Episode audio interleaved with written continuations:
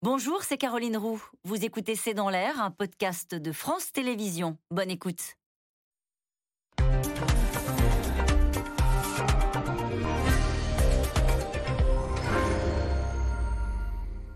Bonsoir à toutes et à tous. Charles III a officiellement été proclamé roi de Grande-Bretagne et d'Irlande du Nord au terme d'une cérémonie très codifiée qui nous fait entrer dans les livres d'histoire. Et la tâche s'annonce immense pour le nouveau roi. Il va falloir succéder à Élisabeth II, faire vivre la monarchie et éviter la désunion qui guette le Royaume-Uni, miné par la crise économique et les revendications identitaires en Écosse et en Irlande du Nord. C'est dire le poids des responsabilités qui pèsent sur Charles III, qui doit enfiler le costume de roi à 73 ans. Comment relever tous ces défis? Comment qualifier ses premiers pas en tant que roi, ses discours? Comment est-il perçu? C'est le sujet de cette émission, de ce C'est dans l'air, intitulé ce soir Charles III, le défi d'un royaume désuni. Pour répondre à vos questions, nous avons le plaisir d'accueillir Catherine Marshall. Vous êtes professeure d'histoire et de civilisation britannique à l'université Sergi Paris, membre du laboratoire Agora. Philippe Turle, vous êtes journaliste britannique pour France 24. Fabrice Dalmeda, historien, professeur à l'université Panthéon-Assas. Marion Lourd, vous êtes journaliste à France Inter. Vous avez été correspondante à Londres pour Les Jours et Le Parisien. Et puis je cite votre livre My Diary, journal intime de la reine. C'est aux éditions Flammarion. Et puis en direct de Londres, on retrouve euh, Agnès Poirier. Vous êtes correspondante pour le magazine L'Express hein, qui prépare un numéro spécial sur la reine. Bah, justement, Agnès Poirier, vous qui êtes à, Londres et qui, peut, qui pouvez euh, humer l'humeur de, la ville, comment, comment qualifieriez-vous les premiers pas de Charles III Est-ce qu'il a enfilé le costume de roi? Eh, complètement. Euh, c'était une surprise pour certains, c'était assez émouvant parce que nous avons vu en fait euh, euh, en direct tout le monde qui derrière la télévision ou à Buckingham Palace sa voiture est arrivée, donc il a quitté Balmoral. Euh, la voiture, un hélicoptère évidemment de la BBC suivait euh, l'arrivée euh, dans Londres, dans les rues de Londres et jusqu'aux grilles du palais de Buckingham. Et là, en fait, et on a senti que tout ça était, comment dire, spontané. C'est pour ça que c'était aussi assez émouvant. il aurait pu très bien les grilles s'ouvrir et lui s'engouffrer dans le palais. Après tout, il venait de perdre sa il n'avait pas à s'arrêter. Il a fait arrêter la voiture il est sorti, c'était assez improvisé. On voyait bien que la sécurité euh, était fait, euh, ne savait pas trop quoi faire sur le moment. Et puis voilà, puis il s'est jeté. C'était une espèce de, bain de foule. Alors il y avait des, grilles évidemment, mais euh, il y a même une dame qui l'a embrassé. Les gens étaient très émus lui aussi. et puis il y a des, eu des cris de Vive le roi, longue vie au roi. Et tout ça, c'est une histoire qui s'est tirée devant euh, nos yeux. Et le soir même, il a fait, euh, il, il s'est adressé à la, à la, nation à 18h pile. C'était un, message préenregistré. Et il était, euh, était très bien, il était très ému. À la fois, on sentait, il parlait de sa mère, ma chère maman. Et euh, il a en fait un peu rassuré les, Britanniques puisqu'il a dit euh, voilà, je ne suis plus le prince, euh, il y a des choses que je ne pourrai plus faire. et donc vraiment c'était c'était un sans faute pour le moment, comme ce matin puisqu'il y a eu toute une série de cérémonies qui d'habitude se, se, tiennent derrière des portes closes et pour la première fois on a, on a pu y assister puisque pour la première fois les, les caméras télévision étaient là et là aussi, euh, c'était un sans faute pour le moment. Euh, c'est vrai que Catherine Marshall, on est entré dans l'histoire ce matin, avec tout ce décorum, ces canons, ces...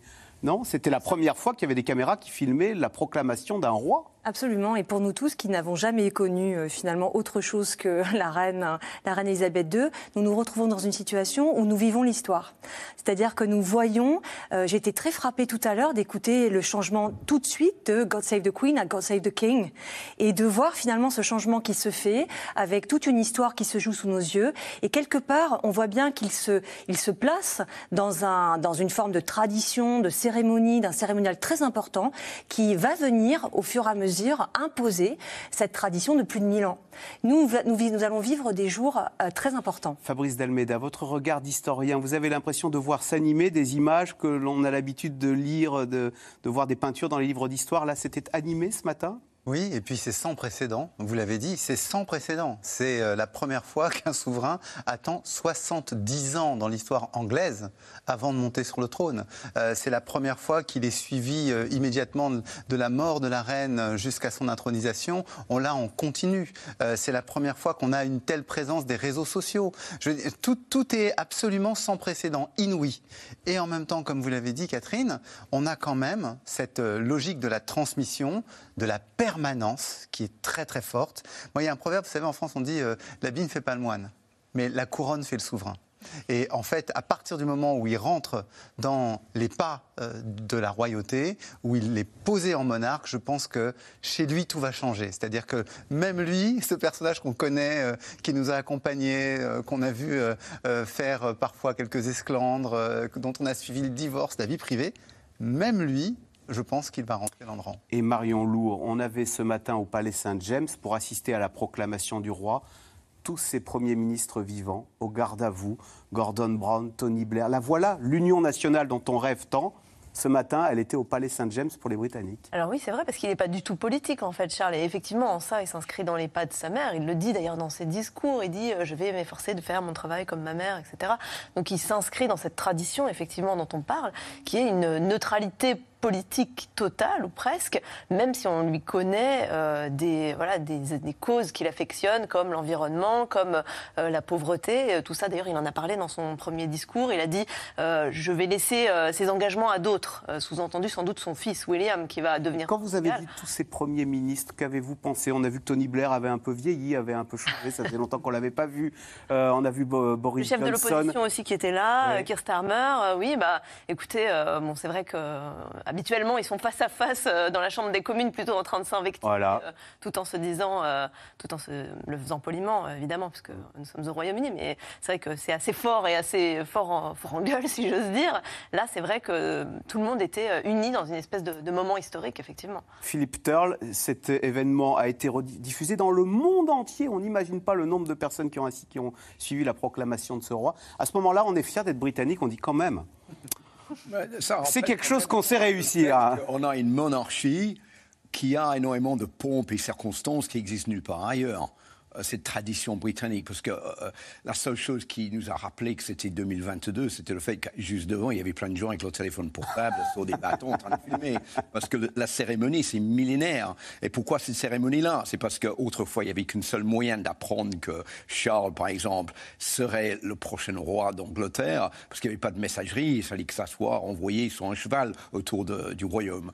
Donc, c'était aussi pour mettre fin à toute dispute entre une personne qui se disait c'est moi le prochain dans la ligne de succession et un autre qui disait non, non, non, c'est moi. Là, c'est une commission de, de, membres du gouvernement, d'anciens politiques comme les anciens premiers ministres qui se réunissent, qui se disent on est tous d'accord entre nous, c'est Charles qui est le prochain roi et donc on l'annonce en bonne et due forme, ça met fin à toute discussion là-dessus. Mais vous avez raison je suis quand même assez fier d'être britannique, de voir que toutes ces, cérémonies, cette, euh, ces institutions restent intactes aujourd'hui. Il n'y a qu'en Grande-Bretagne qu'on voit cela, il n'y a qu'en Grande-Bretagne qu'on est capable de monter ce genre de, cérémonie. Et l'autre chose, vous avez raison, c'est la première fois qu'on voit cela à la télévision, parce qu'autrefois, c'était sacro-saint, la télévision, le public n'était pas admis, c'était juste quelques vieux monsieur qui avaient le, le, droit d'y aller. Euh, maintenant, tout le monde peut assister à cela. C'est un peu un parallèle avec le, le, couronnement de 1953, où il y avait une bagarre entre la BBC et euh, la couronne, entre nous voulons rentrer pour filmer euh, à Westminster Abbey le couronnement d'Elisabeth II et la, famille royale, et en particulier le Queen Mum, la, reine mère, qui disait non, c'est pas possible. Et même Winston Churchill qui disait non, c'est pas possible parce que c'est sacro-saint, on ne filme pas. Et c'est finalement la BBC qui a fait un sondage auprès des, euh, gens qui regardent la télévision qui ont répondu massivement oui, on veut y aller. Finalement, ils ont cédé. Et cette fois-ci, bon, c'est une ouverture de Charles aussi. C'est une ouverture parce qu'il mm. est obligé de s'ouvrir pour garantir sa, sa place de roi. Et donc, ça ne permet pas aujourd'hui avec ce qu'on a vu. Euh, euh, Catherine Marshall, on parlait euh, d'union nationale. Est-ce que finalement les Britanniques sont à la hauteur de ce rendez-vous? Il y a eu des discours plutôt réussis, celui de Boris Johnson par exemple? En effet, vous parlez d'unité. Bon, moi, j'essaierai je, je, de dire les mots, les choses un peu différemment, mais un peu, un peu différent, différemment, pardon. Mais la réalité, c'est que c'est vrai, à la Chambre des communes, on a vu des discours absolument remarquables. Il faut quand même reconnaître à Boris Johnson son talent d'orateur et son talent euh, pour écrire des discours et les donner. Euh, c'était, je pense que c'était vraiment un grand moment. Mais j'ai aussi été très, je pense que le discours de Theresa May qui a rappelé comment euh, elle avait laissé tomber le fromage au moment d'un pique-nique avec la, reine à, à, à Balmoral et, et qu'elle avait ramassé le fromage et du coup que la reine en fait euh, l'avait regardé en se disant oui tout va bien. On, a eu en fait des petits. Ils savent écrire des discours sur les funérailles. C'est difficile d'écrire. Il y a cette patte anglaise là qui. Alors là c'était les discours à la Chambre des communes. Euh, les discours en fait plus, plus formels, je trouve à la fois ceux, bon, on vient de le dire, ceux du, du, roi et ceux de Truss, finalement euh, se retrouvent à un moment dans l'histoire où ils vont être repris. Alors chaque, chacune des paroles du prince du, du, roi Charles III sont importantes. On, on l'a vu dans son discours, par exemple aussi tout à l'heure. Il rappelle l'importance du soutien de sa, son épouse, qui est donc maintenant reine consort. Mais il a aussi rappelé combien son fils maintenant serait prince de Galles et Catherine serait princesse de Galles, euh, et, montrant comme vous l'avez dit, que euh, c'est son action et tout ce qu'il avait pu dire maintenant serait pour la future génération. Il a aussi euh, et c'était important à le noter, il a eu une pensée pour euh, le prince Harry et Meghan. On va revenir sur le discours euh, du, roi Charles III, il faut, il faut que je m'y mette. Agnès Poirier, il y a eu aussi des discours du monde entier. Il y a eu cette vidéo d'Emmanuel Macron en anglais où il a dit Pour vous, c'était votre reine, pour nous, c'était la reine. est-ce, que les Anglais, est-ce que ça a été passé, c'est passé à la télévision Est-ce que les Anglais les Britanniques y ont été sensibles? Très sensible. Et pas seulement euh, euh, son message filmé en anglais, mais aussi euh, son communiqué la veille au soir dans un anglais superbe et qui a énormément touché, qui vraiment a été partagé partout. notamment, alors beaucoup d'anglais ont dit ah oui, et qui est-il toujours notre ami ou est-ce que la, la, la, question se pose toujours de savoir s'il est notre ami ou notre ennemi, puisque vous vous rappelez que Liz Truss avait fait une espèce de, plaisanterie, mais euh, qui n'avait pas été très bien pris ni par la France ni euh, par euh, les Britanniques juste avant d'être nommé Premier ministre. Et, donc, oui, parmi tous les leaders, parce que évidemment le, monde entier a envoyé des messages, tous les leaders du, monde entier, eh bien c'est celui des Emmanuel Macron qui semble avoir touché le plus les, Britanniques. Il faut dire que c'était très bien vu, euh, encore une fois, euh, on sent le président français euh, ému réellement, et c'est aussi un fin politique, et tout ça se, mélange finalement assez admirablement. Et, finalement, on se rend compte à quel point aussi nos deux pays sont très, proches, une république peut-être, mais nous connaissons la pompe monarchique, nous, avons peut-être une, certaine nostalgie, et, et les Britanniques le, le voient bien, ça. Alors, deux jours après la mort d'Élisabeth II, son fils Charles a donc été officiellement proclamé roi depuis le palais de Saint James à Londres. Un instant historique au protocole millimétré. Sujet d'Aubry Perrault, Juliette Perrault et euh, Erwan Ilion.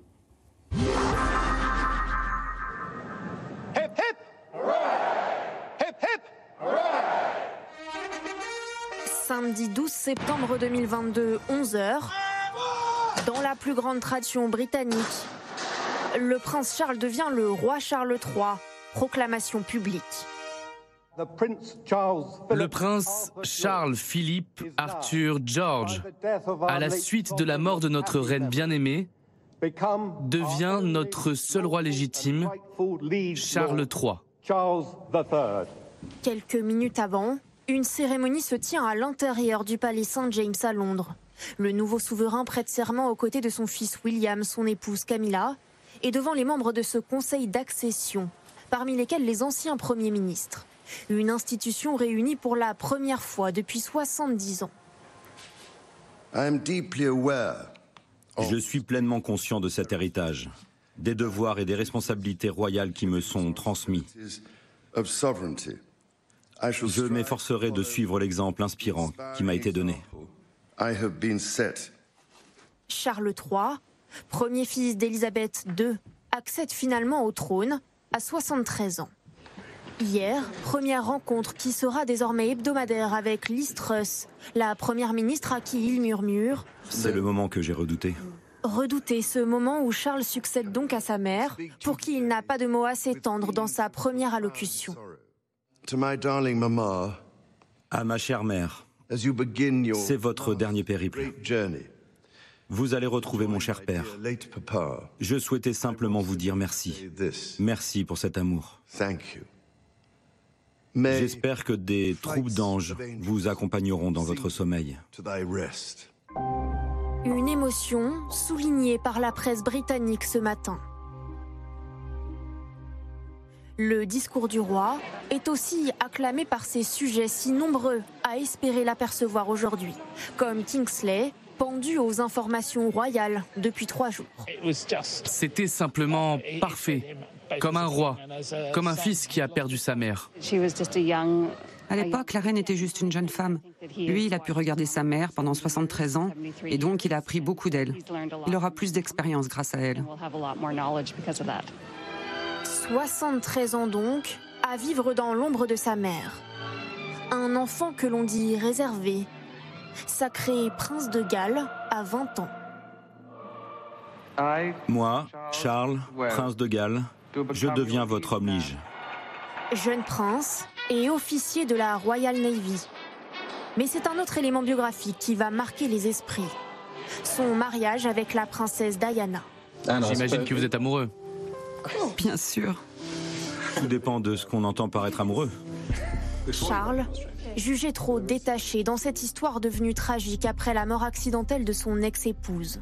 Sept ans plus tard, l'héritier de la couronne se remarie avec son amour de jeunesse, Camilla. Les scandales d'un prince, encore racontés récemment dans la série The Crown. Si tu aspires à devenir roi un jour, Oui, alors je te conseille d'agir comme un roi. Une image qu'il réfute et qu'il tente de changer. votre majesté, maman, Quoi qu'en pense la reine sur la forme, le prince Charles multiplie les démonstrations d'affection. votre majesté, maman. Et les Britanniques en redemandent. Symbole d'une famille unie, réunie, Elisabeth II finit par nommer Camilla reine consort en février dernier. Comme pour aider son fils, bien moins populaire qu'elle. Je pense qu'il comprend mieux les gens qu'avant. Et puis il est moderne. C'est un roi moderne. Un roi moderne, connu pour ses engagements caritatifs auxquels il annonce renoncer et ses convictions écologiques qu'il défend depuis des années avec gravité devant les décideurs du monde entier. Parce que le temps est littéralement en train de filer. Le roi, arrivé à Buckingham sous les acclamations cet après-midi, est désormais tenu à la réserve. Comme le veut la tradition encore, le Parlement britannique lui a fait vœu d'allégeance. Et Liz Truss, accompagnée de plusieurs ministres, vient de rencontrer Sa Majesté. Alors, question téléspectateur, euh, et c'est Emmanuel en Charente qui demande En tant que reine consort, quelles seront les obligations et le rôle de Camilla, Philippe Turle Et est-ce qu'elle est, quelle est son image dans l'opinion? Alors d'abord, l'im- l'image n'est pas vraiment euh, où elle, elle aimerait que ça soit. Euh, euh, si on pose la question, est-ce que... Qu'elle est basse Oui, c'est quand même bas. ouais. Euh, et ceci que pendant longtemps, c'était la femme la plus haïe de la Grande-Bretagne. Donc, elle a fait du progrès depuis, mais il y a toujours à peu près que 20% qui souhaitent qu'elle soit euh, la, la- la reine consorte. Ils aimeraient bien qu'elle pr- préfère qu'elle soit princesse. Et ça pour, pour la raison suivante. On a toujours tendance à croire, une partie de la population, que c'est Camilla qui était responsable pour la mort de Diana et pour le divorce, surtout de Diana et Charles, comme euh, la maîtresse de Charles. Et donc, elle n'a pas sa place à, prendre la place de Diana, qui devait devenir reine d'Angleterre. Donc, euh, pour, cette raison-là, euh, Camilla a toujours beaucoup de mal à, trouver sa bonne place dans l'o- dans l'opinion publique. Mais ça va beaucoup mieux depuis un certain nombre d'années, parce qu'on on, sait qu'elle est, c'est une vraie bosseuse. C'est quelqu'un qui est euh, généreuse, qui est sympathique, euh, qui visiblement a une euh, relation très amoureuse avec son mari, qui lui est beaucoup plus heureux maintenant qu'il était dans le passé. Mais il y a toujours cette, ces soupçons qu'elle est un peu arriviste et qu'elle est là parce que c'est pas vraiment parce que pour elle, elle est méchante, mais parce qu'elle avait vraiment envie d'être à la place de Diana. Et en ce qui concerne ce qu'elle va faire, euh, ça va être compliqué pour elle parce que jusqu'à aujourd'hui, elle pouvait s'éclipser si elle voulait parce qu'elle était juste la femme de Charles qui était prince de Galles et prince. Maintenant, elle est l'épouse du roi. Elle est, obligée d'être beaucoup plus présente euh, pendant les voyages officiels, etc., à côté de son mari. Euh, quant à son rôle, elle n'a pas de rôle attitré. Et c'était d'ailleurs le, le, le, grand euh, chagrin du, prince Philippe quand euh, la reine Elisabeth est devenue reine. Il disait mais je n'ai plus aucun rôle, je n'ai même pas le droit de donner mon nom à mes enfants, euh, je, je n'existe plus. Et donc Camilla, elle a déjà un rôle qu'elle a créé euh, pour soutenir les œuvres de, de, caritatives, mm, mm.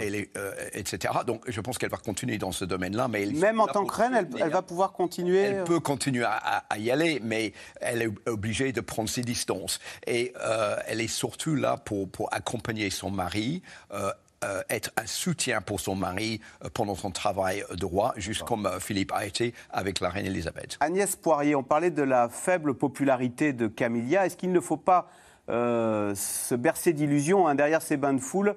C'est un couple royal qui va avoir et qui a déjà un problème de popularité auprès de l'opinion britannique.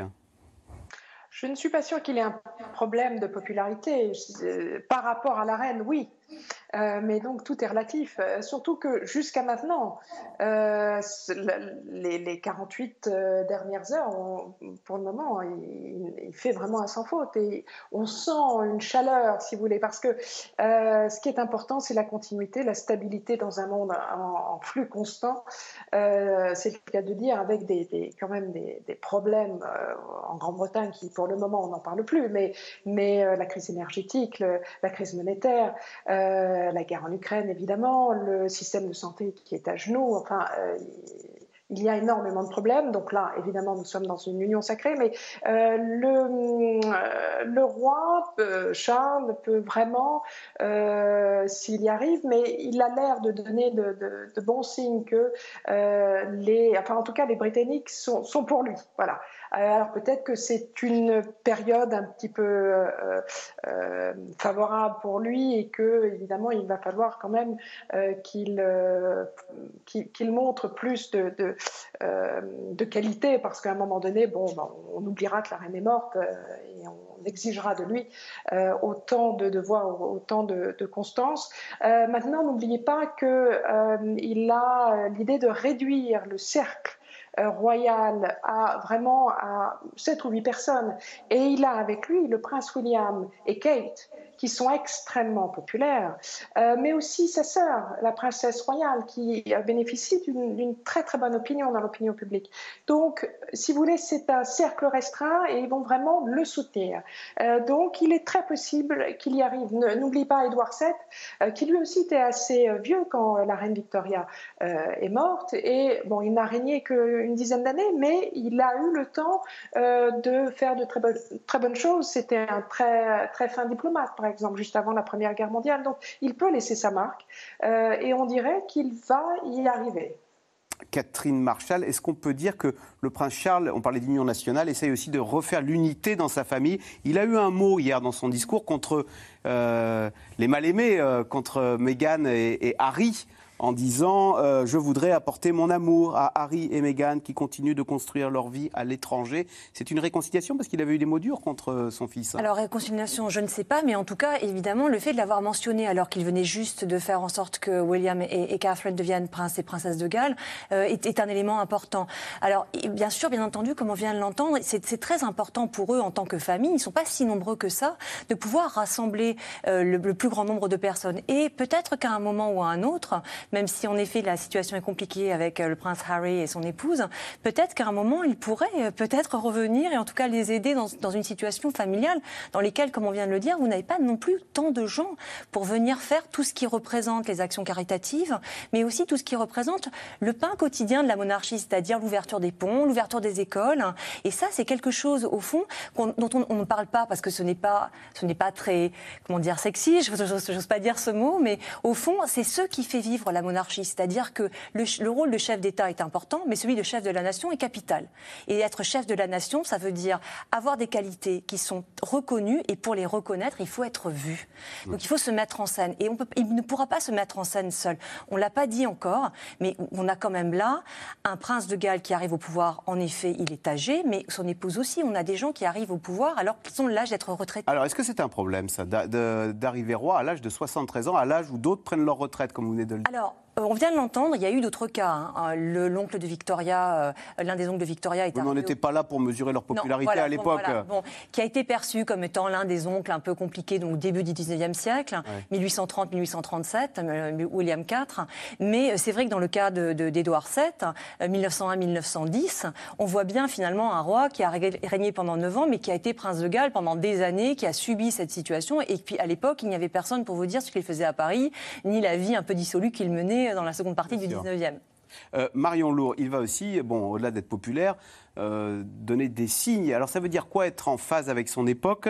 Euh, Il est le chef de la religion anglicane, mais il a déjà dit, moi je ne serai pas le chef d'une foi, mais des fois, il, a, il avait déclaré à la Croix, je préférais voir mon futur rôle comme celui de défenseur des croyances et non de la foi. Donc ça va être un, roi inclusif, comme on dit aujourd'hui. Sauf sur les autres religions. D'ailleurs, je ne sais pas si vous vous souvenez, mais pendant la période Covid, c'est lui qui avait popularisé au Royaume-Uni cette façon de faire namasté euh, au, lieu de, au lieu de toucher les gens, au lieu de, de les serrer ou de, les, euh, de leur serrer la main.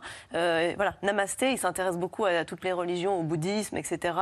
Et y compris, il, se tourne aussi vers, vers l'islam. Donc il est assez ouvert sur ce plan-là. je rebondis sur, sur ce que vous disiez tout à l'heure, c'est que en fait, il, il reconnaît qu'il lui reste peu de temps. Il dit For the time I have left, pour le temps qu'il me reste. Donc je pense que c'est peut-être aussi quelque chose qui va le, booster, le stimuler dans les choses qu'il a envie, envie de faire. Et cette histoire de royauté peut-être plus efficace, parce que resserrer euh, autour d'une équipe un peu, euh, un peu euh, voilà, sa femme, sa sœur, etc., un peu serré, permet d'éviter les scandales, comme le Mexit par exemple, d'avoir des, des scories qui vont faire la une des tabloïds et qui vont détourner la royauté de son rôle originel, d'essayer d'avoir une espèce de, pouvoir d'influence. Euh, et en même temps, c'est vrai qu'il aurait intérêt à ce que Harry et Meghan reviennent parce qu'ils ont une image au, sein du Commonwealth. Euh, ils avaient été envoyés ah. beaucoup sur le Commonwealth et ils ont cette image et cette, cette, aura qui permettrait peut-être de ramener euh, une partie du Commonwealth qui est en train un peu de se déliter aujourd'hui. Fabrice Dalmeda, votre regard sur les défis qui attendent ce jeune roi de 73 ans, ce tout nouveau roi de 73 ans? Ce qui est assez fascinant, c'est que la couronne, elle règne, elle ne gouverne pas. Donc il n'arrive pas au pouvoir. Il arrive au sommet de la fonction symbolique d'unité britannique, d'union britannique. C'est lui qui incarne le Royaume-Uni. Et les défis sont importants. Euh, mais c'est des défis sur lesquels il n'a pas forcément prise. Euh, premier défi, euh, on, va sûrement en parler, c'est celui de tenir ensemble les îles britanniques. L'Écosse, on a vu qu'il y avait eu un référendum d'autodétermination en 2014. Qu'est-ce qu'ils vont faire? Est-ce que, à la faveur de la crise actuelle, ils vont s'éloigner? S'ils sortent, moi je pense à chaque fois à cette idée-là, c'est, vous savez, le drapeau britannique. On va, en parler plus tard. Bon, On va y aller. Bah, on a un sujet qui illustre exactement ce défi dont vous nous parlez. Je laisse ça de côté. Il y a ça. Il y a ensuite le lien entre les Britanniques eux-mêmes. On a parlé de religion. il y a aussi toute une question économique qui se pose. pendant longtemps, la reine était, j'allais dire, l'amie des conservateurs. Et puis, à partir des années 60-70, elle a compris que le Parti travailliste pouvait aussi euh, euh, être un, ciment important pour la nation. C'est ce qui fait d'ailleurs qu'elle a écouté Tony Blair au moment où il y a eu la mort de Diana, où il y a eu cette crise de la monarchie, qui lui a dit il faut prendre votre place, il faut prendre votre place dans le deuil, parce que sinon vous allez rater en quelque sorte euh, ce rendez-vous pour la monarchie. Donc elle a su comprendre que chez les travaillistes, il n'y a pas que des républicains, il y a aussi euh, d'importants monarchistes. Donc ça, c'est la deuxième chose, tenir ensemble les riches, les pauvres. Et puis ensuite, il y a, euh, j'allais dire, l'ouverture au monde. Parce que le, roi d'Angleterre, comme nous l'appelons souvent en France, donc le souverain des îles britanniques, est aussi le chef du Commonwealth, on, y reviendra peut-être, et, donc à ce titre, il a un regard à porter sur l'ensemble de la planète. Et c'est pour ça que d'ailleurs que, si je peux juste dire un mot, pourquoi est-ce que nous avons été si émus par la mort de la reine d'Angleterre? C'est quand même une question à se poser. en quoi était-elle, d'une certaine manière, notre reine? Et c'est vrai que c'est le pays allié, mais c'est en même temps un personnage avec lequel on a été habitué à vivre, qui faisait notre, notre, notre horizon, qui faisait notre chronologie. Parce que pendant très longtemps, pendant des millénaires, Philippe l'a dit, les hommes ne comptaient pas par décennies, ça n'existait pas. On comptait par règne. Et nous, notre règne, d'une certaine manière, c'était aussi, aussi celui des Anglais, c'était celui d'Élisabeth. Oui, je voulais, rajouter, qu'en fait, c'était intéressant dans son discours hier. Il a justement évoqué le fait qu'en étant chef de l'Église d'Angleterre, il était très attaché à cette Église. Et donc, je me suis dit que toute sa déclaration sur euh, la, protection des foi, il l'entend, mais quelque part ici, il y a quand même aussi son rôle qu'il reprend, euh, qu'il reprend et qui est très important. Un autre point aussi important, c'est que c'est un homme qui a toujours eu des idées à l'avant-garde et qui finalement, il va être en phase avec son temps, en particulier son point de vue sur l'écologie, sa défense du patrimoine et l'architecture et puis une défense des médecines naturelles. Il y a quelque chose chez lui d'un homme qui, a une vision assez holistique du monde. Et donc, en fait, je me demande s'il ne va pas être en phase. Pour une fois, il va être en, phase avec son temps. Agnès Poirier, toute dernière question, parce qu'après, je sais que on doit se quitter. Est-ce que sur le caractère inclusif des valeurs que porte ce roi, est-ce que c'est le roi de tous les Britanniques, y compris dans leur minorité, de ceux qui sont issus de l'immigration, et juste que pourquoi pas des républicains anti-monarchistes? Alors, les républicains antimonarchistes, c'est une ah. infime fraction de la population, c'est euh, pour ainsi dire un folklore. Euh, la société britannique est une société multiculturelle, euh, dans le bon sens et le mauvais sens, mais ce qui est sûr, c'est que on l'a vu même quand il est allé au Barbade, il a, il a été finalement d'une grande délicatesse, puisque euh, rappelez-vous, euh, cette cérémonie, euh, c'était une cérémonie de dissociation avec la couronne, puisque les, Barbades avaient décidé de rester dans le Commonwealth, mais de ne plus avoir la souveraine Elisabeth II comme le chef d'État. Et donc, il est allé, il a vu le drapeau britannique quitter comme ça les mares de, de ce pays lointain et euh, il a fait, il a prononcé un discours très touchant. Donc, si vous voulez, oui, euh, il est tout à fait sincère quand il dit je serai le roi de tout le monde. Euh, il ne peut pas faire autrement. Et, la Grande-Bretagne même, enfin le pays même, est là une union de quatre nations et il va falloir qu'il soit vraiment dans le consensus pour, par exemple, retenir les Écossais, parce que ça, c'est quand même une autre affaire. Et il y a, même s'il est consultatif, il y a un référendum prévu pour le 19 octobre 2024. Un grand merci Agnès Poirier d'avoir été avec nous pour, pour ce début d'émission. Philippe Turles, sur le caractère inclusif du, du, roi Oui, je dirais qu'il y a un vrai objectif de Charles, c'est la pérennisation de la famille royale. Ça, c'est son ah. but première, parce qu'il sait que la famille doit exister toujours. Si la famille n'existe pas aujourd'hui, c'est lui qui sera responsable. Donc, il sait que son fils est là pour lui succéder et son petit-fils aussi. Donc, sur ce, plan-là, sur la ligne de succession, il n'y a pas de problème. Mais il peut seulement euh, être sûr que la famille royale va continuer à exister si lui fait des, introduit des changements et que la famille royale reste populaire. Si on commence à critiquer euh, la famille royale, euh, ça va être le début de la fin. Et c'est pour cette raison-là, je n'ai pas vraiment trop de soucis à se faire vis-à-vis de tous les gens qui disent oui, il va continuer à ouvrir sa bouche pour critiquer ceci, cela et donner son point de vue. Ce n'est plus son rôle et il le sait très bien que s'il commence et continue à diviser la population britannique, il va diviser le soutien sur la famille royale. Ça va être le début de la fin. Donc je pense que nous voyons là le début d'un nouvel ère, d'un nouveau roi, d'une nouvelle façon d'être, une nouvelle façon de diriger la famille royale avec une seule but en tête, c'est sa survie.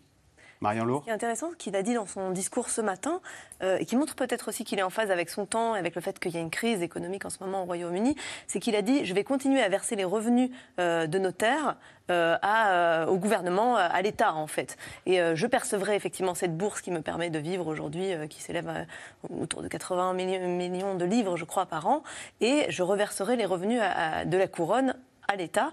Et donc, euh, voilà, ça montre aussi peut-être qu'il est à l'écoute du pays aujourd'hui. Et ne plus euh, attirer les critiques sur le coût de la royauté, hein, c'est 300 millions par an. Ça coûte, ça coûte à 300... contribuable Un, euro trente par, par an.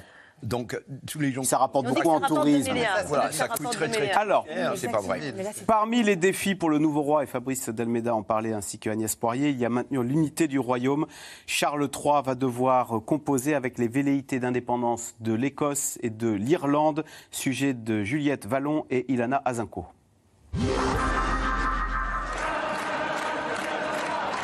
Lizzie est dans une boîte. Une petite phrase comme une provocation, chantée dans ce stade de Dublin, quelques heures seulement après le décès de la reine.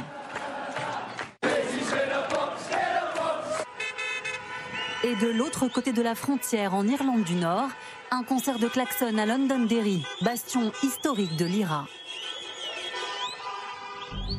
Des scènes qui en disent long sur la relation complexe et douloureuse entre une partie des Irlandais républicains et la couronne britannique.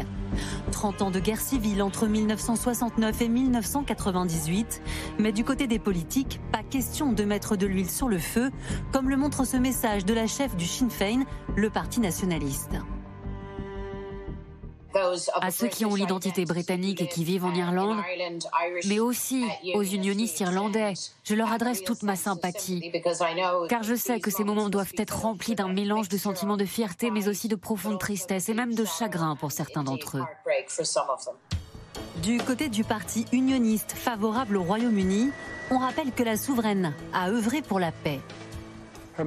Sa Majesté a donné l'exemple en Irlande du Nord et a tendu la main de l'amitié pour aider au processus de réconciliation. Nous avons le devoir de bâtir sur ces fondations. La crainte de voir ressurgir de vieux démons. Alors que le Brexit a déjà ravivé des tensions sur l'île, le fameux protocole nord-irlandais qui crée une frontière douanière en mer a provoqué la colère des unionistes au printemps 2021. Dans le même temps, Boris Johnson menaçait lui de ne pas appliquer ce pacte commercial négocié avec Bruxelles. Nous ne voulons pas le mettre au rebut, mais nous pensons qu'il peut être modifié. Et d'ailleurs, les cinq partis nord-irlandais auxquels j'ai parlé aujourd'hui pensent aussi qu'il a besoin d'être revu. Aujourd'hui, la nouvelle première ministre Liz Truss, à l'origine du projet de loi remettant en cause le protocole, se veut plus conciliante. Ce que nous ne pouvons pas faire, c'est laisser la situation s'éterniser parce que ma priorité numéro un est de protéger l'accord du vendredi saint. Un royaume encore uni sur un fil, car des tensions politiques touchent également l'Écosse. Alors que la province a dit non à l'indépendance en 2014, la chef des indépendantistes Nicola Sturgeon propose une nouvelle consultation en 2023. Passe d'armes musclée à distance avec l'Istrus. Je pense que la meilleure chose à faire vis-à-vis de Nicola Sturgeon, c'est de l'ignorer. Désolée. Elle recherche toujours l'attention. Je dirais que si Liz Truss gouverne comme elle a fait campagne pendant l'été, ce sera un désastre. Et pas seulement pour l'Écosse, mais pour tout le Royaume-Uni. Même le Commonwealth, dont 15 États sont rattachés à la couronne, se disloque. Certains pays membres reprochent au Royaume-Uni son passé colonialiste. Et ces photos de Kate et William à la Jamaïque en mars dernier n'ont pas aidé. Face au petit-fils de la reine, le Premier ministre ne cache plus son objectif. Nous avons l'intention, pour répondre à la volonté du peuple jamaïcain, de devenir un pays indépendant, développé et prospère. Un voyage dans les Caraïbes qui a tourné au fiasco. Lorsque le couple a été empêché d'atterrir au Belize par ces manifestants réclamant leur départ. S'affranchir du trône britannique, certains l'ont fait, comme la Barbade, devenue officiellement une république en 2021. Une cérémonie à laquelle ont participé le prince Charles et l'héroïne nationale de ce micro-État, la chanteuse Rihanna. Catherine Marchal, question téléspectateur de Martine dans le Pas-de-Calais. Tout le monde ne regrette pas la reine. notamment en Irlande du Nord. Quel scénario peut-on imaginer pour l'Irlande? C'est vrai qu'on a vu dans le sujet ces images terribles. Euh, C'était à Dublin, des Nord-Irlandais se réjouir de la mort d'Elisabeth en disant Elisabeth est dans la boîte, Elisabeth est dans la boîte. Oui, absolument. Alors là, bien sûr, forcément, dans les, jours qui, viennent de passer, personne ne, n'ose dire quoi que ce soit sur euh, la, monarchie, ni sur la, reine, ni sur le prince, le prince enfin, l'ancien prince de Galles. Alors, en effet, en Irlande du Nord, il y a un énorme ressentiment contre la, contre la couronne, euh, et, en, particulier entre, entre le fait que, les républicains nationalistes fait, sont devraient être au pouvoir et, finalement toute la difficulté qui est liée au protocole sur le Brexit vient réattiser toute une foule de tensions qui remontent à, la période de guerre civile qui, allait de, de 68 à, à, 98. Donc en fait, on a ici une période euh, très compliquée, mais euh, le désamour de la monarchie. Alors on, parle du, peu, de nombre de républicains, mais vous avez beaucoup de gens qui euh, n'oseront pas dire quoi que ce soit, mais finalement on va bien en Écosse, ce sera le cas, et vous avez un grand nombre de personnes qui souffrent, qui se demandent en fait pourquoi nous allons passer 15 jours à évoquer tout cela.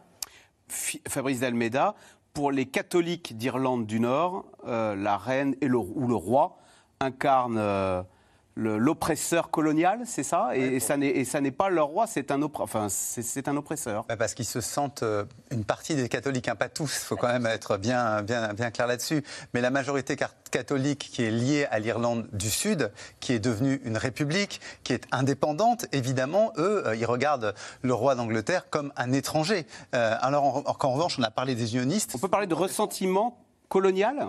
Bah, en tout cas, oui, cette impression, cette impression, ils l'ont. Et quand ils parlent, quand vous parlez avec un, Irlandais du Sud, un républicain, il vous parle des massacres de Drogheda et de Wexford qui ont été faits par Cromwell. Il vous parle de la fuite des comptes euh, au XVIIe siècle. Ils vous parlent, enfin, ils, ont des référents historiques très forts pour dire que c'est par la force que les Anglais se sont imposés chez eux. Et euh, d'une certaine manière, il y a aussi encore quelques nationalistes gallois, euh, on n'en parle jamais, mais qui ont aussi euh, des références aux révoltes médiévales de Glenduir, qui sont pour eux l'horizon d'une nationalité qui, qui pourrait revenir. Mais le fond de l'affaire, quand même, c'est que la Grande-Bretagne souffre des mêmes problèmes qu'une autre monarchie, l'Espagne, avec la Catalogne. Euh, mais pour l'instant. Est-ce que le problème n'est pas plus aigu en Irlande du Nord? Est-ce qu'on peut dire que la réunification de l'Irlande est en marche et que tôt ou tard, c'est une question de temps, euh, le Royaume-Uni perdra l'Irlande du Nord qui se rattachera à la République? pour l'instant, enfin, pour l'instant, on n'est pas dans un, dans un affrontement armé. Il faut bien penser à ça, parce que tout ça, là on parle, on parle, euh, il y a quand même eu deux guerres civiles au XXe siècle en Irlande. C'est ce qui fait qu'on est arrivé à cette solution d'une Irlande du Nord rattachée à la Grande-Bretagne et euh, d'une Irlande du Sud totalement indépendante, et ensuite avec tout ce découpage institutionnel pour que ça fonctionne. Là, je ne crois pas que c'est là l'endroit le plus saignant. Là où ça peut venir le plus vite la demande d'indépendance, c'est l'Écosse. L'Écosse en 2014, c'est 55% seulement de gens qui ont voté non à l'indépendance. Donc on est dans des taux pratiquement un sur deux. Euh, et on voit très bien comment on peut faire une campagne, euh, encourager à aller voter ou décourager les autres d'aller voter pour obtenir une majorité. C'est bien l'inquiétude des Britanniques. Mais le point à garder présent à l'esprit, c'est que pour l'instant, en Europe occidentale, toutes ces démarches indépendantistes, comme celle qu'il a pu y avoir en Catalogne, ne parviennent pas à terme. Donc on, peut avoir peut-être une démarche qui va se qualifier vers plus d'autonomie. Ça, c'est une demande qui est vraisemblable. En revanche, une indépendance, ça me paraît aujourd'hui très très compliqué dans le, dans le système européen qui est le nôtre. Marion Lourd, on a vu des Écossais très fiers de l'attachement de la reine à l'Écosse et à Balmoral en disant nous, Écossais, il y avait ce témoignage ce matin de Gordon dans le Parisien qui disait Nous, Écossais, nous sommes très fiers de voir que la reine, là où elle se sentait bien, c'était chez nous, en Écosse. Est-ce que de ce point de vue, elle a œuvré pour cimenter l'Écosse euh, au sein du Royaume-Uni. D'ailleurs, elle n'ignorait pas du tout Nicola Sturgeon. Elle l'a rencontré il y a quelques la, années. La chef de, de la première ministre euh, locale écossaise. Elle l'a rencontrée il y a quelques années. Elle l'a rencontrée volontiers, je crois. Euh, et effectivement, elle a sa résidence là-bas, dans le parc des Cairngorms, qui est très jolie. et les gens aiment bien hein. voir résidence privée, qui, voilà, qui n'est pas une résidence de la couronne, mais une résidence de, sa famille.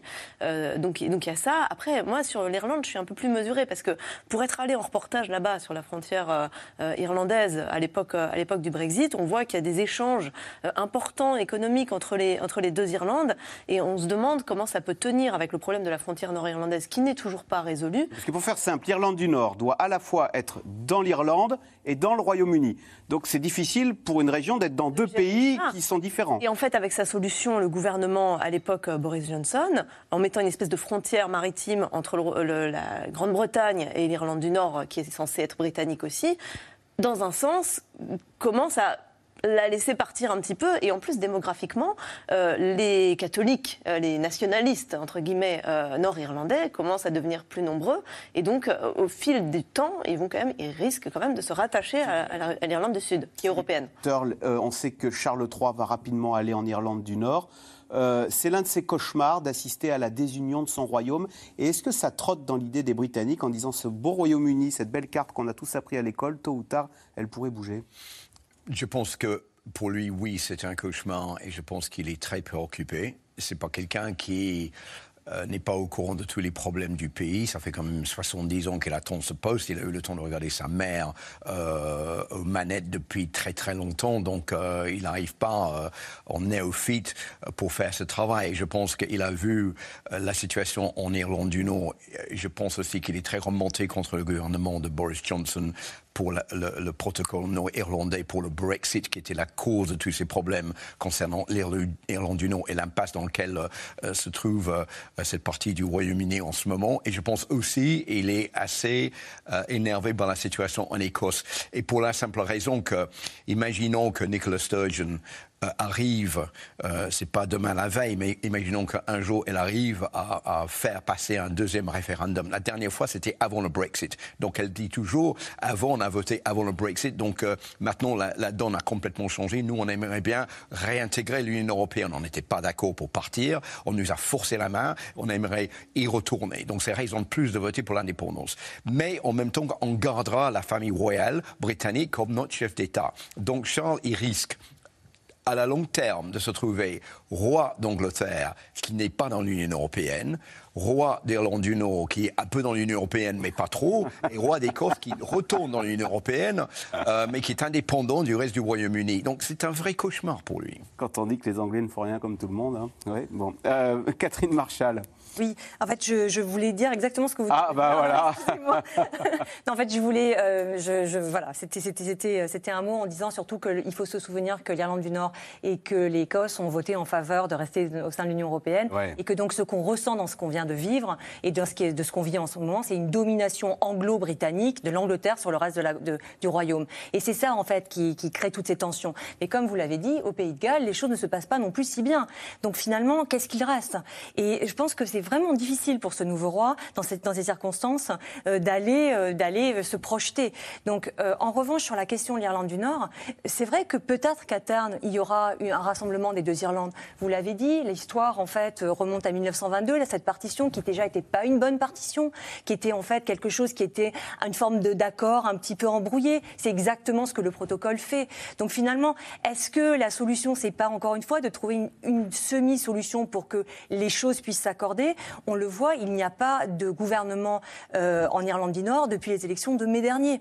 Hmm. Les postes de vice-premier ministre et premier ministre sont vacants parce qu'ils n'arrivent pas à s'entendre sur les questions du. Les Irlandais, ils emploient le mot réunification. ils parlent de RDA, RFA. Ils disent c'est aussi incongru que les deux Allemagnes qui avaient du temps des communistes. Hein. Ils font, ce parallèle. Hein. C'est moins saignant. moins saignant, mais eux, ils font parallèle. L'Allemagne, c'était moins saignant que ce qui s'est passé en Irlande du Nord? Parce qu'il faut bien penser, même la famille royale, Lord, Mountbatten, il meurt dans un attentat. Euh, Margaret Thatcher, dont on a beaucoup parlé ces jours-ci, euh, elle a été menacée par un attentat lors d'un congrès du Parti travailliste. Par les, par les, catholiques, par les, indépendantistes, par le Sinn Féin. Donc c'est vraiment ça qu'il faut avoir présent à l'esprit, c'est qu'on ne veut pas non plus redéclencher ou recréer une situation dans laquelle ils vont ressortir les armes et, euh, les explosifs. Et, et Marion Lourd, alors on le voit avec l'Ukraine, mais c'est incroyable quand on va en Irlande du Nord de voir il y a une opposition, il y a encore un mur. Alors on ne va pas utiliser le mot mur de Berlin, mais euh, les reportages sont hallucinants. On, on, ne pensait pas ça possible en Europe. Il y a une détestation de ces deux communautés. Enfin, je parle sous votre contrôle, racontez-nous, avec des, écoles différentes, des, des, gens qui ne se marient pas entre catholiques et protestants.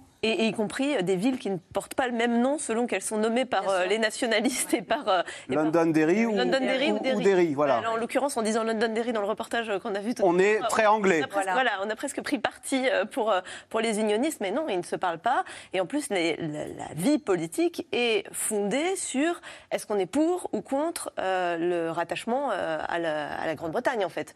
et les indépendantistes ont gagné les élections en mai dernier. Et les indépendantistes ont gagné les élections. Après, voilà, la, reine avait aussi rencontré un ancien leader du Sinn Féin. Donc, c'est vrai qu'on a vu aussi, y compris des réveils de, du côté des nationalistes, de paramilitaires qui sont mis à redéfiler, etc., au moment du Brexit. Donc je ne sais pas où ils en sont euh, à ce moment-là, c'est un moment que je n'y suis, pas allée, mais il y avait vraiment des vraies tensions euh, qui pourraient même confiner aux, violences. La mort d'Elisabeth II intervient alors que la Grande-Bretagne traverse l'une des plus graves crises économiques et sociales depuis la Seconde Guerre mondiale. Vous voyez ce sujet d'Alexandre Malesson avec Mathieu Lignot et Ilana Azinko. Au Royaume-Uni, même les plus grands symboles du pays n'échappent pas à la crise. Comme tous les autres pubs anglais, cet établissement a vu sa facture d'électricité être multipliée par 4 en seulement quelques mois. On est passé de 16 000 livres par an à 65 000 livres par an. Et encore, par les temps qui courent, ça ressemble honnêtement à une bonne affaire. Ça semble tellement ridicule, franchement. Mais nous n'avons pas le choix. Selon ce gérant, les mois à venir s'annoncent risqués pour les commerces de bouche, voire même dévastateurs. Je pense que plus de 70% des établissements vont connaître une situation très difficile, comme une fermeture pendant l'hiver, voire même une fermeture définitive. Plus les mois passent, plus la situation se complique au Royaume-Uni. À Darlington, au nord de l'Angleterre, les files d'attente devant l'armée du salut local sont chaque jour un peu plus longues. On a plein de choses ce soir. On a des chips, des biscuits au fromage. On a aussi des canettes de soda ou des céréales. Prenez ce que vous voulez. Paula vient ici avec ses trois enfants. Cette aide de l'association, ce n'est même plus un simple soutien, c'est devenu une nécessité. J'ai déjà 500 livres de dette à cause du prix de l'énergie et ça ne va pas s'arranger demain. Je dois m'organiser et prioriser les choses. Je dois payer mon gaz et mon électricité, sinon ils vont être coupés. Je ne pourrai plus cuisiner c'est bien de venir ici le vendredi et d'avoir un repas chaud. Mais le reste de la semaine, je dois quand même nourrir ma famille. Avec 10% d'inflation, les associations craignent une lourde crise humanitaire dans les prochains mois. Une quarantaine de repas sont distribués ici chaque semaine. Charlie Mackenzie tente de s'adapter au nombre croissant de demandes. Nous avons des nouvelles personnes qui viennent et notamment des gens qui disent ⁇ Jamais je n'aurais pensé venir à la banque alimentaire ⁇ Donc ça touche un peu à leur fierté de se dire qu'ils vont être des bénéficiaires.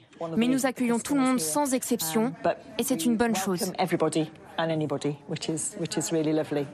Si la crise inflationniste a renforcé la solidarité entre les Britanniques, elle a aussi déclenché une large colère à travers tout le pays.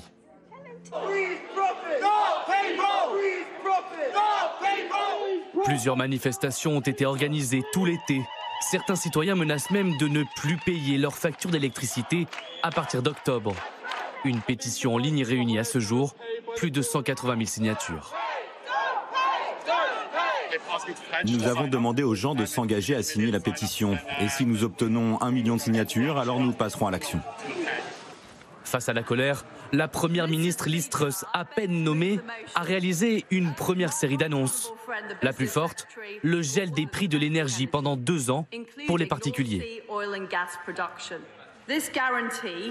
Cette garantie, qui comprend une suspension temporaire des écotaxes, signifie qu'à partir du 1er octobre, un ménage type ne payera pas plus de 2500 livres par an pendant chacune des deux prochaines années.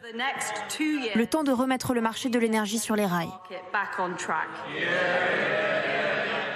Mais cette annonce laisse les Britanniques sceptiques, notamment à cause du financement de cette mesure via des emprunts sur les marchés financiers. Regardez d'où vient l'argent. Je préférerais voir une taxe exceptionnelle sur les sociétés énergétiques plutôt qu'une augmentation des emprunts publics.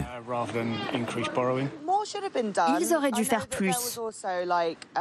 Ils auraient plutôt dû choisir un impôt exceptionnel sur les compagnies pétrolières qui font beaucoup d'argent. Selon plusieurs médias britanniques, les coûts de la mesure s'élèveraient à 172 milliards d'euros. Philippe Turl, on parle d'une crise en Grande-Bretagne et d'une colère comme on n'a jamais vu depuis l'époque de Margaret Thatcher précisément. Oui, je dirais que euh, moi, étant euh, gamin dans les années 70, on a eu des coupures d'électricité euh, dans les années 73-74 parce qu'il y avait la crise énergétique à l'époque. Mais on n'a pas vu une crise aussi profonde, ni après quand Thatcher est venu au pouvoir en 79 avec la fameuse grève des miniers en 1984. Les syndicats à l'époque était beaucoup plus puissant et on a vu euh, quand même de la violence inouïe en Grande-Bretagne lors de ces, ces grèves. Là, on n'a pas vu ça cette fois-ci, mais que autant de gens soient aussi anxieux, aussi inquiets par les prix qui montent et que le gouvernement, pendant toute cette période euh, entre les deux premiers ministres, le départ de Boris Johnson et l'arrivée à Liz Truss euh, au pouvoir euh, cette semaine, il n'y a pas eu d'annonce, il n'y a rien eu et les gens ils ont vu leur facture augmenter et, ils craignaient que ça, ça pouvait monter jusqu'à 6 000 euros par an pour payer les factures d'électricité. Donc il y a une vraie colère contre le gouvernement et maintenant, bon, euh, la, limite a été mise à, 2500 livres, c'est à, peu près euh, un peu moins de 3000 euros. Euh, mais pour beaucoup de gens, euh, ils n'arriveraient jamais à joindre les deux bouts. Donc c'est une colère grandissante et on a eu l'impression pendant longtemps que le gouvernement ne savait pas quoi faire, était aux abonnés absents, disons, bon, on laissera ça jusqu'à la nomination du nouveau Premier ministre. Bon, c'est chose faite, on a eu quelques annonces, mais l'inquiétude est toujours là et il n'y a toujours pas les bonnes réponses pour savoir comment aider les gens euh, à payer leurs factures. Catherine Marshall, sondage YouGov, seuls 12% des Britanniques s'attendent à ce que Liz soit une bonne première ministre. Euh, crise économique, monarchie dont on dit qu'elle pourrait vaciller euh, à l'occasion de ce changement de, leadership. Euh, on souhaite bien du courage à Truss? Ah oui, mais franchement, ça ne s'est jamais vu d'avoir une semaine dans laquelle vous avez un nouveau roi et un nouveau Premier ministre. Bon, l'avantage, c'est qu'ils vont commencer ensemble et ça va peut-être euh, justement les amener à peut-être davantage mieux s'entendre. Mais il faut quand même dire, moi, davantage que les années 80, cette période me fait penser plutôt à la fin des années 70, comme, vous venez de l'évoquer. Et surtout, on a tendance à, toujours l'oublier, mais finalement, le Royaume-Uni a été obligé de demander le soutien du Fonds monétaire international en 76, qui, en retour, a demandé, euh, euh, enfin, en échange des, des et dans les dépenses publiques. Donc vous avez ici une situation euh, inévitable vraiment de crise économique qui fait remonter en lumière des problèmes structurels du Royaume-Uni à long terme, à long terme. Mais vous avez une crise doublée de mouvements sociaux à venir qui sont en suspension, et vous avez enfin une crise politique puisque vous avez quand même les Truss qui est élu avec euh, avec euh, moins de, enfin je sais plus exactement, autour de 100, 150 000 membres du Parti conservateur et au niveau parce qu'il n'y a pas eu d'élection générale, c'est juste, c'est une primaire des, des conservateurs qui, l'a nommé. Hein. Et euh, et encore, encore pire pour elle, c'est que les députés conservateurs qui siègent derrière elle, donc sur, sur le banc et l'arrière-banc, eh bien, ils étaient en faveur de Rishi Sunak. Donc finalement, il faut quand même se dire que it will be the making and the breaking of, of Liz Truss. C'est-à-dire que ce sera, ça, ça, ça fera d'elle quelqu'un d'extraordinaire ou ça va vraiment la briser. Parce que franchement, j'avais un moment de compassion euh, ce matin en la voyant marcher. Elle était voûtée. Je me suis dit qu'on voyait tout le poids de la tâche qui l'attend. Et puis, ce qui avait aussi d'extrêmement difficile, c'est que toutes les annonces qu'elle a faites au Parlement jeudi ont été inaudibles puisque euh, elles ont été dominées par la mort de la reine. Marion Lourd, on a l'impression que la Grande-Bretagne subit plus durement la crise que les pays sur le continent. On prédit même une inflation à, à plus de 20% au début de l'année prochaine. Pourquoi, pourquoi la Grande-Bretagne serait plus touchée que la France, l'Allemagne? Ou l'Italie On se demande quelle est la part du Brexit là-dedans quand même, parce qu'il y a pas de, il y, a un peu moins de filet sécurité que dans l'ensemble de l'Europe où on peut s'accorder pour manipuler ensemble les, taux d'intérêt, etc. Là, ils font euh, chaque chose de leur côté. En plus, la Banque d'Angleterre a repoussé euh, la, mise à jour de ces taux d'intérêt euh, justement suite à la mort de la reine. Donc pour l'instant, ils peuvent pas très bien maîtriser l'inflation. Il y a cette espèce de moment suspendu où ah bon, on va pas changer les taux d'intérêt tout de suite. Les grèves sont sont en suspension aussi. Alors c'est peut-être un moment que l'Istrus peut saisir. En tout cas, vrai que le Brexit, par exemple, va accentuer des problèmes qui étaient déjà sous-jacents, comme euh, celui du NHS, dont on parlait dans le reportage tout à l'heure, celui du système de santé, euh, qui est comme le nôtre, mais en pire. C'est-à-dire qu'on a plus de demandes et, moins d'argent. Et, euh, voilà, ça, c'est très compliqué et ça devient difficile de recruter à cause du Brexit, notamment. Fabrice Dalmeda, à l'instant, Catherine Marshall disait ça passe ou ça casse. Est-ce que c'est pas un moment churchillien pour les Britanniques? Et finalement, Boris Johnson doit bien regretter de ne pas être aux affaires pour gérer ce, moment euh, c'est pour ça crucial. Pardon C'est pour ça qu'il est en embuscade, parce qu'il n'est pas complètement parti. On ne sait jamais, il doit espérer revenir. Mais c'est vrai que pour elle, c'est une situation particulière, parce que la succession, lui permet de profiter d'un moment un peu singulier où il y a une communion nationale.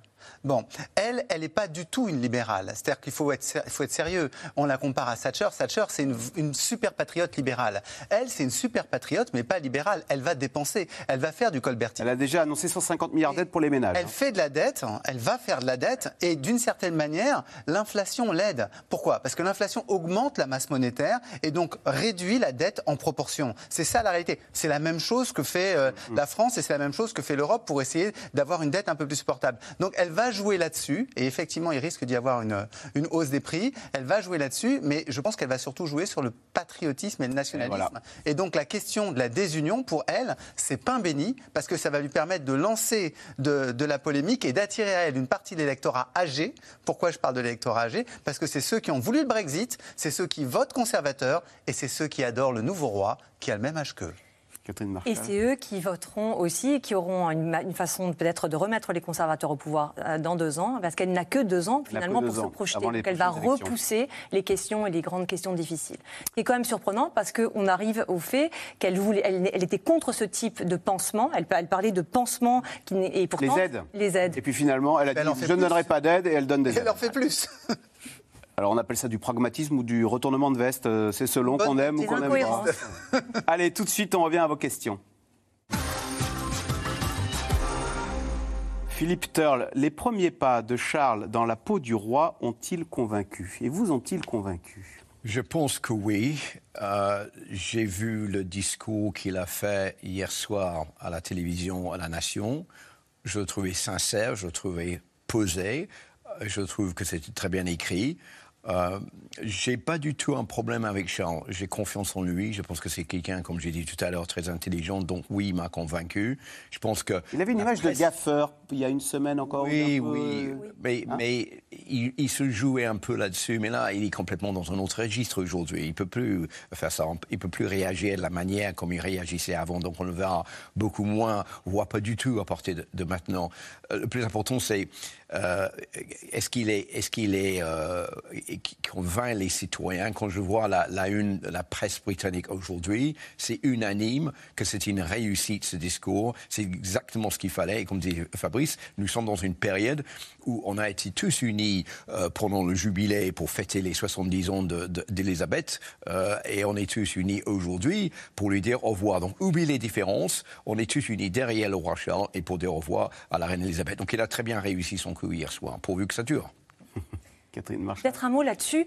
Euh, on l'a vu dans les six derniers mois. J'avais été assez étonnée de voir euh, au niveau du Times et du, Telegraph, donc des, journaux conservateurs, en fait des unes qui quand même étaient assez peu tendres euh, envers contre Charles, enfin maintenant Charles III. Il y avait donc en particulier les soupçons des dons à sa fondation contre des titres honorifiques et le fait qu'il y avait eu des demandes à l'appui d'une demande de naturalisation d'un homme d'affaires saoudien. Euh, il y a aussi eu les critiques contre lui à partir à cause de ses relations avec Jimmy Savile, donc le présentateur télévision accusée de pédophilie. Et donc, il y avait eu beaucoup de unes qui venaient quand même beaucoup le critiquer et le salir. Et donc, je m'étais posé la question à l'époque de me dire, mais finalement, qu'est-ce qui est en train de se passer ici? Et là, tout va se taire ou revenir? Euh, donc je, je, je pense qu'il faudrait qu'on peut-être un petit peu qu'on qu rappelle ça. Finalement, je pense que. Donc cette belle union nationale pourrait se fissurer ou elle n'est pas peut-être pas, peut pas éternelle, ce que vous dites. Ah, hein. Oui, et puis je aussi. Les tabloïds que, sont toujours là. que les critiques, en fait, sont toujours là. Alors justement, euh, Marion Lourd, question de Michel en Meurthe-et-Moselle. Est-ce que le roi Charles III sera aussi silencieux que sa mère?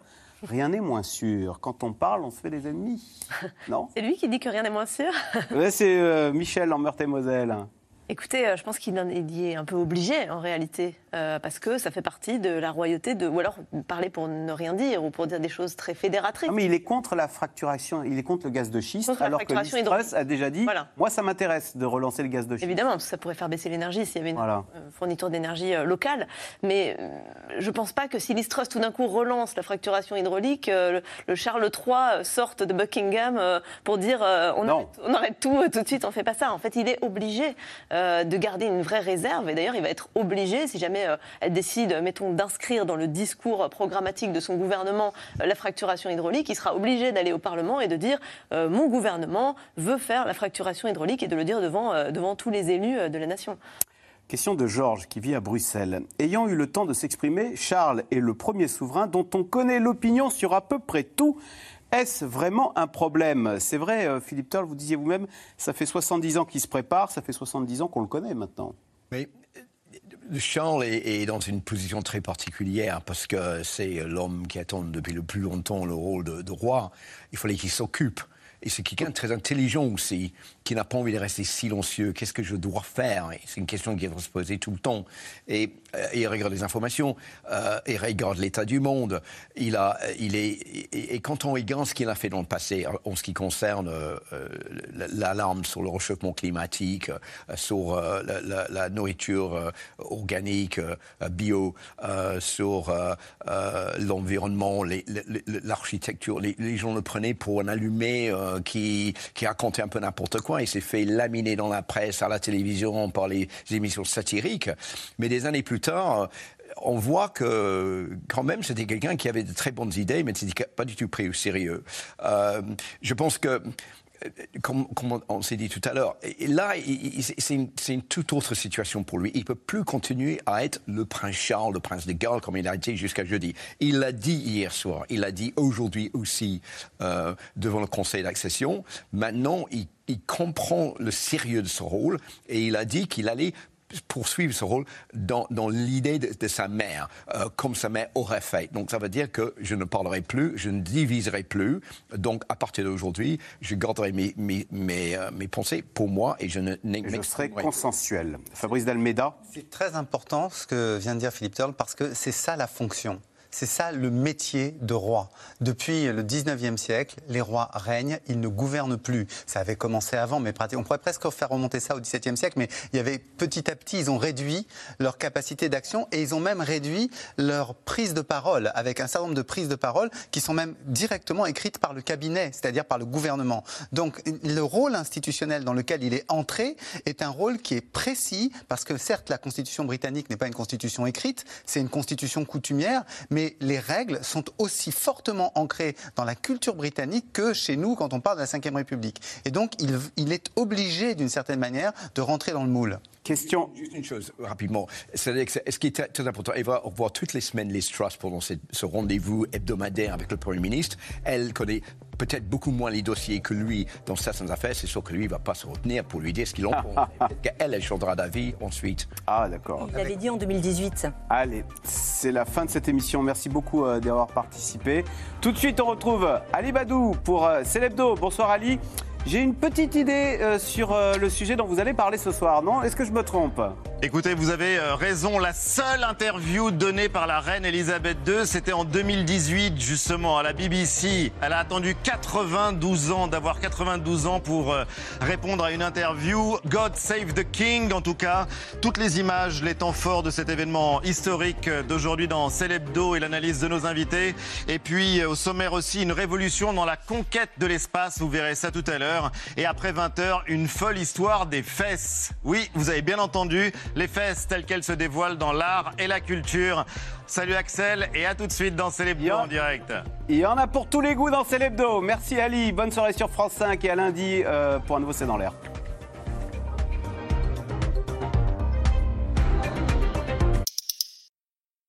C'était C'est dans l'air, un podcast de France Télévisions. Alors s'il vous a plu, n'hésitez pas à vous abonner. Vous pouvez également retrouver les replays de C'est dans l'air en vidéo sur France.tv.